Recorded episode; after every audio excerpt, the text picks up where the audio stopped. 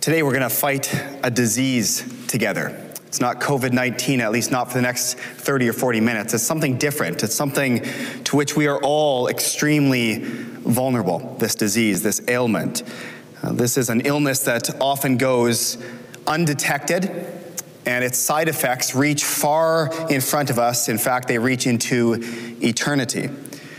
The disease that we're going to talk about this morning is that of exhibitionism. Exhibitionism, that desire to be seen and to be validated for doing or saying something by the right people, the people that will applaud us for those very things. You may have heard of, in the last number of years, the term virtue signaling being thrown around. Virtue signaling is a type of exhibitionism, is what it is, in which an individual publicly expresses sentiments or opinions in order to demonstrate their own morality or their own righteousness to the world that's watching. You know, it's been asked rhetorically, and no doubt you've heard it, if a tree falls in the forest and no one is there to hear it fall, does it actually make a sound? Well, virtue signaling is really built atop a similar question. And that question is something like this: if a good person, quote unquote, isn't seen being good, are they really actually that good? And the assumed answer is probably not. No, not really. And so they must then curate a personal photo album of their righteousness to show to the world. See, look at all these exhibits I have of all the good things that I've done. So now you can know that I am indeed a good person. And people go about displaying these trinkets in several different ways. Maybe social media, maybe an awards acceptance speech or a bumper sticker, whatever the case may be. The important thing is that they are seen, that they're seen. And the part of the irony of virtue signaling is that it doesn't actually matter if the virtue being signaled is moral. It doesn't actually matter if the signaler actually holds to the view that they're signaling to. It doesn't matter. None of that matters. What matters is that the world sees them displaying an approved position or viewpoint. It doesn't matter that I don't recycle and that I have three giant S U Vs in the driveway, so long as I retweet eco-friendly articles. That's what matters. Optics is what's important, right? Optics, what the world sees, that is what is crucial. This is an example of the disease of exhibitionism, which we want to talk about this morning. This wanting to be seen and heard, doing and saying the right things by the right people. This sickness controls lives.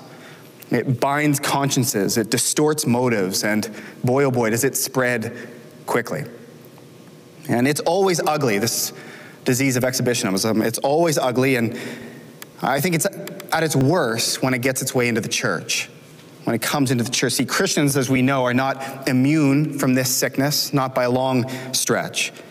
We're all vulnerable to the desire of wanting to be seen doing churchy things by churchy people. We build that reputation, whether it's to impress them, to show them how godly we are, or to avoid disappointing them. They have expectations of us, so I want to keep going to avoid. Either way, we want to show off how godly we are. And one of the terrible symptoms of this illness when it gets its way into the church is that the desire to be seen godly actually becomes more important than being godly. That's the tragedy, that the more time that's spent crafting the illusion of righteousness actually is more pursued than the pursuit of real righteousness. That we elevate what those around us think of us over and above what God in heaven thinks of us. That's the tragedy of exhibitionism when it comes in to the church. It's a terrible sickness, and, and this morning we want to fight it. And to do that, I'm going to ask you to turn in your Bibles, if you have one, to Matthew chapter six. We're going to come back to our series now as we walk through the Gospel of Matthew. And today we find ourselves in the middle of the Sermon on the Mount in Matthew chapter six. And in this text this morning, Jesus, who ultimately is the good doctor, isn't he? He's the good doctor, and Jesus is going to help us in both diagnosis and treatment of this disease. So Matthew chapter six, and as you make your way there, let's remember together where we are in this gospel, because it's been at least a couple of months since we've come to this, this book of the Bible. In these early days of Jesus' ministry, and that's what we find ourselves in now, these early days of his earthly ministry during his first advent, his first coming, it's the people of Israel that are in his focus. They're in his crosshairs. Matthew, as we go through the first number of chapters, he describes Jesus ministering in Jewish areas and calling Jewish disciples and proclaiming a Jewish kingdom. And in chapter five, Jesus begins this famous Sermon on the Mount, a teaching directed at a Jewish audience. It says in chapter five, verse one, that he sits down and his disciples come to him and he begins to teach them. They are the primary target of this teaching. Now, this teaching is set into a context in which the nation of Israel had largely misunderstood and, and misinterpreted or misapplied the Mosaic law under which they had been living, which they had been given at Mount Sinai. They'd been misunderstanding it. And when Jesus sits down in Matthew chapter five, he's really correcting them. He's saying, this is what you thought righteousness was. Boy, you missed it. It's actually here. And he's correcting how they understood this law to work out in their lives. And as we come to chapter six in our text this morning, as part of that national rebuke that Jesus is taking on at this moment, we find the Lord confronting the disease of religious exhibitionism. Religious exhibitionism, which is the disease we're looking at this morning. In fact, if you look at verse one, you see that Jesus is crystal clear on the issue. He's crystal clear on what he's about to address. It's almost like a purpose statement. In fact, we'll label this first verse, the principle stated. So it really is that. He just states the principle. Here's what we're going to talk about. And later on, he expounds upon it. But look at verse one. Jesus says, beware of practicing your righteousness before men to be noticed by them. Otherwise, you have no reward with your Father who is in heaven. Now, notice the assumption there that God's people practice righteousness. That's just baked right into the cake. He's assuming it. He's assuming that God's people pursue righteousness. And in fact, if we zoom out again and remember that this is part of a sermon, we're not parachuting into a unique uh, teaching here. This is part of something bigger. We remember that in chapter five, he had just laid out what righteousness looked like. He had just said, here's what righteousness looks like. You thought it was just avoid murder and avoid cheating on your spouse. But no, no, no, no. Righteousness means avoiding anger and avoiding lust. It's so much more than you think. And then he goes on in chapter five to give other examples. He says, no, righteousness means pursuing marital fidelity and uncompromising honesty. It means long-suffering and sacrificial love. And Jesus here in chapter six is assuming that God's people will pursue lives that have characteristics like these, that are characterized by things like this. This is righteousness, right, he says. But in verse one, our verse that we just read, it comes with that warning. It comes with the warning of, yes, I assume you're going to pursue righteousness, but as you do that, don't be a religious exhibitionist. So beware of doing that. Don't practice righteousness for human applause or human ap- approval or, or human acceptance. Don't do that. Pursue righteousness. Yes, amen. A thousand times amen. Pursue righteousness, but not just to be seen. Don't do it for that reason, he says. And why? Well, the motivation is also in this verse included as well. He says, because God doesn't reward that. God doesn't reward that. While he may, while we may impress or appease people around us, you know, God is not so easily duped. He's, he's not dazzled or starstruck by even the most religious person in the world, the most zealous of us all. That doesn't impress God. See, Jesus comes with this corrective for the nation of Israel, and through time and space, empowered by the Holy Spirit to us as well. See, at Oak Ridge Bible Chapel and every Christian, you know, we should be pursuing righteousness. In fact, that is a prayer of mine for our church family, that we would be characterized by people that just run after godliness, that we want to be more like God's Son, empowered by God's Spirit, submitting to God's Word. That's who we want to be, pursuing godliness. You know, but as a church family, as we pursue this God-given goal, it's good to once in a while pause and get a checkup. Is there any religious exhibitionism calcifying in my heart? Is there anything creeping in? Is there any way in which I'm pursuing godliness, but part of me wants to be seen doing it? You know, part of me is practicing righteousness before men to be noticed, as Jesus says. Just a little bit, if I'm honest. And here Jesus says to us, if that's us, if we notice any of that in our lives, Jesus says, whoa, whoa, be careful. There's no reward for that. There's no reward for that. So Jesus here in chapter six, verse one, he made his point very, very clear. He made his point very clear. It's stated right off the bat. But as we keep reading in this chapter, we also find that he wanted to make it applicable. He didn't want to just state it and then walk away. He wanted to state it and then elucidate it for them. And so starting in verse two, Jesus pivots from the principle stated to the principle illustrated. And it's just that simple. He says, here's what I'm going to talk about. Now let me give you three examples of how that plays out. And what we're going to find him doing is taking three acts of righteousness, good things, and showing how not to do them and then how to do them. Three examples. So this is the principle illustrated after it was stated. The first one, as I said, is in verse two, and it has to do with giving. Giving is a good thing, right? It's a good pursuit of right. It's something that we're assumed, as we'll see, we're assumed to do. But look at verse two. This is how not to do it. Jesus says, so when you give to the poor, notice it's assumed, when you give to the poor, do not sound a trumpet before you, as the hypocrites do in the synagogues and in the streets, so that they may be honored by men. There's how not to give, he says. You know, don't give in such a way that you ensure other people see you do it. Can you imagine that picture? Trumpets in the streets. Here comes the best giver in the world. Look at him. Look how generous he is. Jesus saying, don't draw attention to your generosity for the sake of earthly reputation. So other people will say, wow, what a giver. Look how generous. He must be so godly. Why? Well, finish verse two. Jesus says, truly, I say to you, they have their reward in full. That applause that they sought, that applause that they maybe heard and then inevitably heard fade, that's all they get, Jesus says. That's the reward right there. Jesus simply says, just don't give that way. Don't give that way.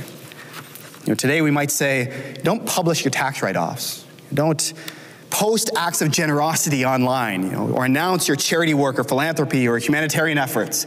Look how good I am, and we do it online or just for those likes. We want people to know. We, we publish our Christian service resume, perhaps, in subtle ways.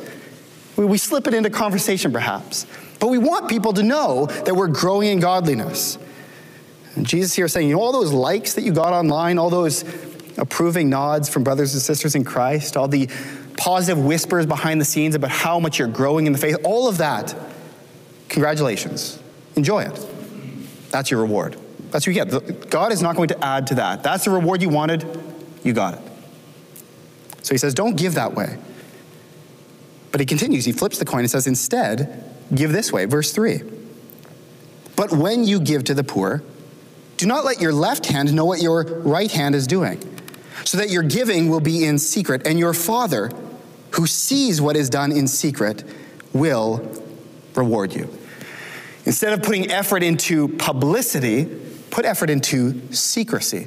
Instead of wanting to be seen doing these generous things, try to make an effort actually not to be seen. So much so that even you forget how much you've given and how you've served. That's what this idiom means of not letting your left hand know what your right hand is doing. It's, I'm generous and I don't keep track to the point that I can't even remember how generous I've been, how giving I've been. That's the goal here. That's, that's how God's people are freed to give. We don't keep track. We give with reckless abandon. Why? Because we know that none of it goes unnoticed. Even if no one else, no other brothers and sisters see me, the world doesn't see me, even if I forget, I don't even remember what I've given. It doesn't matter, because God knows and he sees all, even if others don't. And the rewards are far greater. They are with the Father in heaven, verse one, and they are eternal. Isn't that great? Like, before we move on to the second illustration, I told you there's three illustrations coming for that stated principle in verse one. I do want to offer a, a, a potential corrective here. We want to be careful not to swing the pendulum, okay? That is always a danger. We veer away from one ditch, and in our zeal, we crash headlong into the next. I want to make sure that we don't swing away from religious exhibitionism, which we're being warned against, all the way over to a form of religious stage fright, where we're scared if anyone sees us serving. The Lord says, my rewards will be gone. You know, what if I'm giving at the church and I put my envelope in a plate? Remember we used to do that? Pass a plate? Man, I can't even remember that. That's an archaic thought. But we used to put the envelope in the plate face down so no one sees what I wrote there, right? But then what if I look up and I catch eyes with the offer, the uh, the usher? oh, my reward's gone, right? He saw me, I'm found out. No, that's not what we're talking about. That's a religious stage fright. Of course we want people seeing us pursue godliness. We want to spur one another on to love and good deeds. We want to encourage one another. And we want the world to see us pursue godliness, maybe to be convicted by it, challenged by it, whatever the case may be. So we don't want to go to the other extreme. What Jesus is dealing with here is the heart. He's dealing with the motives. Why are you doing it? It's not an allergy to be seen or noticed. It's, is that the intent? Am I serving so that I can be seen by people, or so that my Heavenly Father sees me and Him alone? That's all I care about. Whether other people see me or not, whatever. That's just a corrective that I want to put in place, a disclaimer, if you will, right in here uh, before we move on to the second illustration. So we have that first illustration, the statement. We have the, the it's stated in verse one, and now it first illustrated with giving. Now we go on to illustration number two, which is praying. And as with giving, he begins, Jesus begins with a statement of what not to do. Look at verse five. When you pray, again assumed, you are not to be like the hypocrites. For they love to stand and pray in the synagogues and on the street corners, so that they may be seen by men. Truly, I say to you, they have their reward in full. In short, prayer is not to be a performance, to be watched and evaluated. That's not the prayer that the Lord seeks. Don't pray so that others will think, wow, he's so godly. Or wow, she must really follow the Lord. She's maturing like crazy. Don't pray like that, the Lord says. Instead, pray like this, verse six. But you, when you pray, go into your inner room, close your door, and pray to your Father who is in secret. And your Father who sees what is done in secret will reward you. So it's the same as with giving. It's a motive issue. Do I, am I praying so that others will see me and hear my prayers and know how godly I am? Or am I really seeking just to commune with the Father in heaven? In that case, I can go into my inner closet. I can go into secret, knowing that He hears me, and that is enough. You know, really, Jesus is putting His disciples and us to a choice. Do you want to be rewarded by God, or do you want to be rewarded by people? You cannot have both. That's what he's saying. You have to choose. Do you want eternal rewards in heaven, or do you want the temporary, fickle nods of people? You have to choose, whether that's giving, praying, whatever. Now he continues this illustration of prayer in verse seven. He says, and when you are praying, do not use meaningless repetition as the Gentiles do, for they suppose that they will be heard for their many words. So do not be like them. For your Father knows what you need before you ask Him. This reminds me of a foolish student who believes that length of essay automatically means quality of paper, quality of content. They pad it, right? Maybe bigger font, a couple of fluff paragraphs, and automatically it's better. And Jesus is saying, no, cut out those paragraphs. I don't need that. I don't need that padded bibliography. Jesus says, the Lord God, your Father, knows what you need before you even ask it. So get to the chase. Cut right to the chase. Just ask Him. He wants a worshipful, dependent spirit coming to Him. That's what He wants. He doesn't need all this extra stuff. Jesus says, don't pray like that. Cut it out. He's waiting to hear a sincere dependence and worship, not a demonstration of piety and verbal endurance. Look how long I can go. And I can pray forever. Look how mature I am, God. God says, Jesus says, no, forget it. Keep it to yourself. Now, after explaining here appropriate and inappropriate ways to pray in this, is this illustration, Jesus now then gives a template for prayer. And this is very well known, oftentimes dubbed the Lord's Prayer, which could probably be better labeled the disciples' prayer, because this is Jesus giving it to His disciples as a template with which they can pray. And you'll notice as we go through this very familiar text, it is right in opposition to what He said about prayer, about how not to pray. He said, don't be long-winded. As we read through this, you'll know, you'll know the brevity of this prayer. It's short. Don't pray so as to be noticed by people. Look at me praying. And all of a sudden we read this prayer and we see it's all God-focused. It's all focused on Him. And any time it actually focuses on me, the prayer is to highlight my dependence, my neediness, and my, my absolute without. So you'll notice that the, the template that He now gives His disciples is in opposition to what he was describing what not to do at the beginning of the illustration. Well, let's work through it. Verse nine. Pray then in this way. Our Father, who is in heaven, hallowed be your name. Notice the reverent worship with which Jesus begins this prayer. You know, we want God's attention. We don't want people's attention. Hallowed be your name. Everything about you, may it be separate, because it is separate. You are holy and other.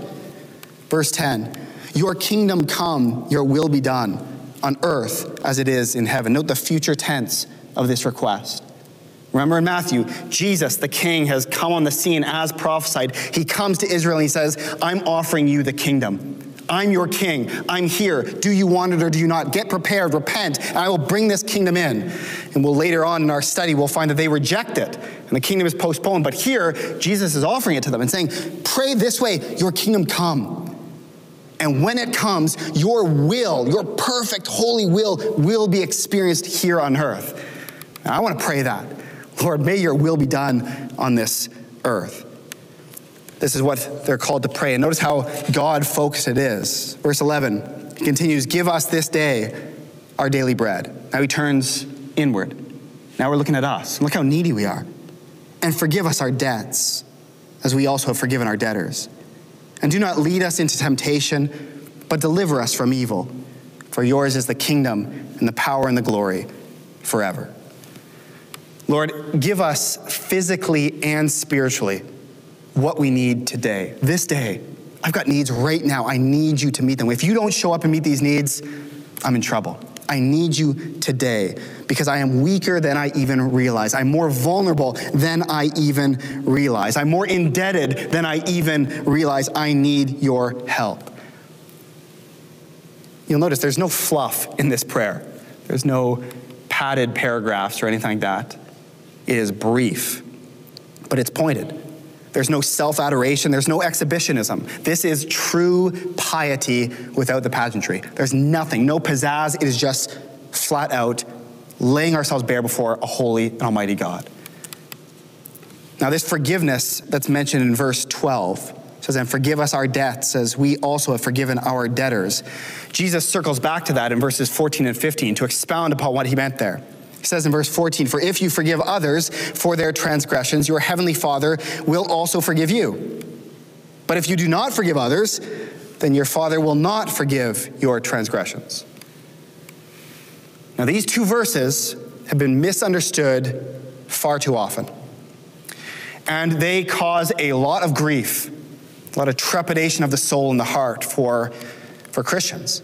So I want to put that to bed now. I want to tell you what this does not mean and what this means. What we're not talking about here is loss of salvation. What we're not talking about is if I'm wronged and refuse to forgive that person, I'm out. Justification gone. You know, I, I am going to hell because I would not forgive them for cutting me off. That's not what we're talking about here. Remember who Jesus is talking to. Remember who his audience is. It's his disciples. Those men who you would later say will sit on twelve thrones and rule over the twelve tribes of Israel. They're going to glory. So he's talking to his disciples. And so when he says this, this bit about forgiveness, what forgiveness here is dealing with is how it affects fellowship, not salvation. How it affects fellowship and not our salvation. I mean, when we refuse to forgive others who wrong us, that affects our relationships. Doesn't it? Obviously. Not only with that person, that relationship will never be the same unless we pursue forgiveness, but it also affects our relationship with our Heavenly Father, with whom we will be with forever. But our relationship on earth, our fellowship with him on earth, our experience of intimacy with that relationship on earth is compromised if we do not extend forgiveness horizontally. It affects the relationships. To walk unforgivingly is to walk in unrighteousness. Isn't that what this section is about? It's, it's walking and pursuing righteousness. And to walk in unrighteousness, in unrighteousness is not to walk in favor with God. It's just that simple. He's saying extend forgiveness for the sake of fellowship horizontally and vertically. Now, that's an important excursus, obviously, because Jesus decided to take it, so we want to take it as well.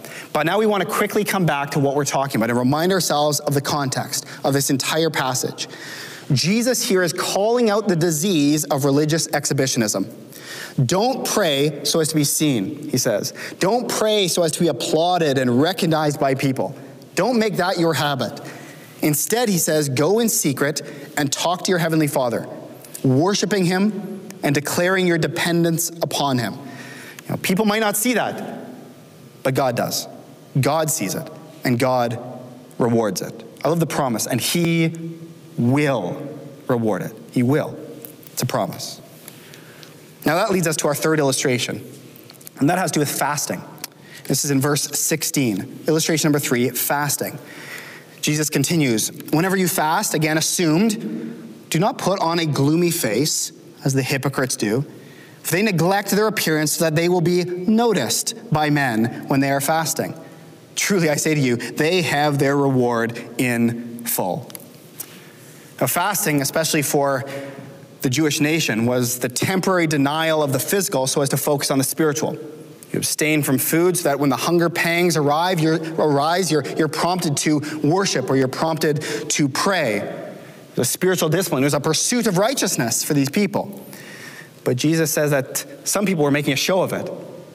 They were pouting and making sure that they were unkept and exaggerating lethargy. Oh, I'm so tired. Uh, just going on and on until people inevitably were like, oh, what's wrong with Bill over there?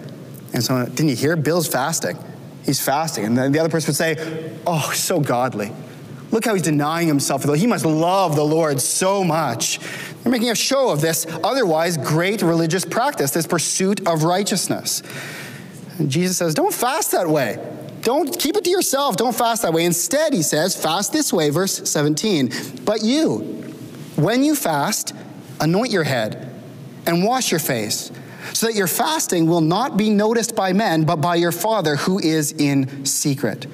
And your Father who sees what is done in secret will reward you. Same song, different verse, same thing. The point is, whether giving or praying or fasting or any other righteous pursuit, if done for the sake of earthly reputation, that reputation is your recompense. That is your payback. That's what you get. That is the full reward. Whatever you garner from the people you wanted to impress, that's what you get, Jesus says. So be content with that. If that's what you want, you've got it. But if done to please God, not God's people, you will be rewarded by him who sees all. I knew a woman who had been a missionary in Africa all her life. I think it was sixty years or something like that in Africa. But by the time I met her, she was in her late nineties and almost entirely confined to a chair in her little apartment. And day after day, hour after hour, this woman would flip through our church directory, praying for every member one by one. People, some of them she hadn't met. And she'd do this day after day with zero fanfare. As far as I could tell, very few visitors. That didn't bother her at all. She didn't care. She didn't care that no one knew that she did this day after day, hour after hour. She knew that God saw her praying and God heard her, and that was enough for her. That's a picture of what Jesus is describing here. Someone that doesn't care horizontally what people think. They care what God thinks, and that drives them. And then, as a beautiful byproduct, when people see you like that, they're blessed. They see that in your, your reputation, if you so desire that, will be of a truly godly person, someone who is truly pious and loving the Lord. And brothers and sisters, as Jesus says here, God who sees what is done in secret will reward you. He will. He will reward you for your generosity, for your study, for your private worship. He will reward you for your attempts at evangelism, your good deeds. He'll reward you for all of it because he sees all. He sees the phone calls you make and the text messages you send to brothers and sisters in Christ to encourage them, to build them up in a time like this. He sees all of that. He sees the meals you prepare. He sees the diapers you change. He sees the, the morality you pursue, the honesty you exhibit, the love you give. He sees the forgiveness you extend, the loyalty you grip, and the grace you extend. He sees it all. Nothing escapes his attention. Religious exhibitionism is the opposite of all of that. And it's a brutal disease. It's a terrible disease. And Jesus calls it out here in Matthew chapter six. He says, be careful practicing righteousness for the purpose of being seen. Be careful of that. Nothing good can come from it. Instead, pursue godliness, knowing that the only one that really matters sees all. Now, so far this morning, we've seen the principle stated and the principle illustrated by Christ. I want to bring it home to us here today and talk about the principle activated. What do we do? Like, how do we take this and put it into shoe leather, into our lives in the next seven days? How do we as a people of God root out any sort of religious longing to be seen, exhibitionism that's in there? How do we take steps toward that? And as we do that, become more like Christ. How do we do that? How do we live like one is watching rather than the crowds? How do I cultivate a life that is obsessed and concerned with the one that is watching and not everyone else? Well, that reality that God is watching and sees all will strike all of us differently. Um, but I want to speak to three groups that I think encompass all of us. All of us will fall into one of these three groups. And the idea that we are to live like one is watching will probably hit home differently for these three groups. The first one is that if you're watching or listening to this and, and you've never trusted Christ for eternal life, if you've never trusted Christ for eternal life, let me hear you tell you right now that God sees you and God loves you and God sent his son to die for you. That if you trust him, you can spend eternity with him in paradise. This is a free gift given to you, but it must be unwrapped by faith. So if that's you listening or watching here today, I want you to hear this, that for you this week to live like one is watching means that you call out to, the, to that God and say, God, I'm a sinner. I don't know all that that means. I just know I've fallen short of perfection, and that's what you demand. I'm a sinner. And I know that you've paid the price for sinners like me by sending your son who died on the cross. And that he rose again, and by trusting him, I can have eternal life. That's what you need to do today. That's how you need to live like one is watching. He's watching you. He loves you. He's listening for that prayer. So friend, I pray that you do that today. That's the first group I want to talk to today, is those who don't know Christ. To live like one is watching is to trust Christ for the first time. Now, second, you may be watching or listening to this and, and you're a Christian, but you haven't been living like a Christian. Now, if you're honest, it would terrify you if a brother or sister in Christ got into your life and started looking around. You know that you would be ashamed of what they found. You've strayed from Christ. And, and the thought that God is watching and he sees all, you don't like that very much. In fact, right now, you might be trying to explain it away or justify it away or, or, or excuse it somehow. But I'll tell you what, I, I'm actually really thrilled that it bothers you, because it should. To me, that is evidence that the Holy Spirit is working in your life, trying to soften your heart, bring you back to himself. For you, Christian, who has strayed from the path, for you this week to live like one is watching is simply to repent, is to call out to God for forgiveness, for forgiveness. A forgiveness that we're told he is promised to extend, to give back to you. Call out to him. It, restore that fellowship that you once enjoyed with your Heavenly Father. Restore it. It's waiting for you. Call out to him. Live like one is watching. He sees all anyway. Call out to him. Ask for forgiveness. Repent. Come back to him. The one who saved you and the one who loves you. Come back to him. Now third, this third group, which is probably the majority of us watching or listening right now, I want to say this. What does it mean for us to live like one is watching? How do we activate this principle that Christ has laid before us to avoid religious exhibitionism? What does that look like for most of us? Well, I'm going to encourage you this week to select one person, one couple, or one family from our church.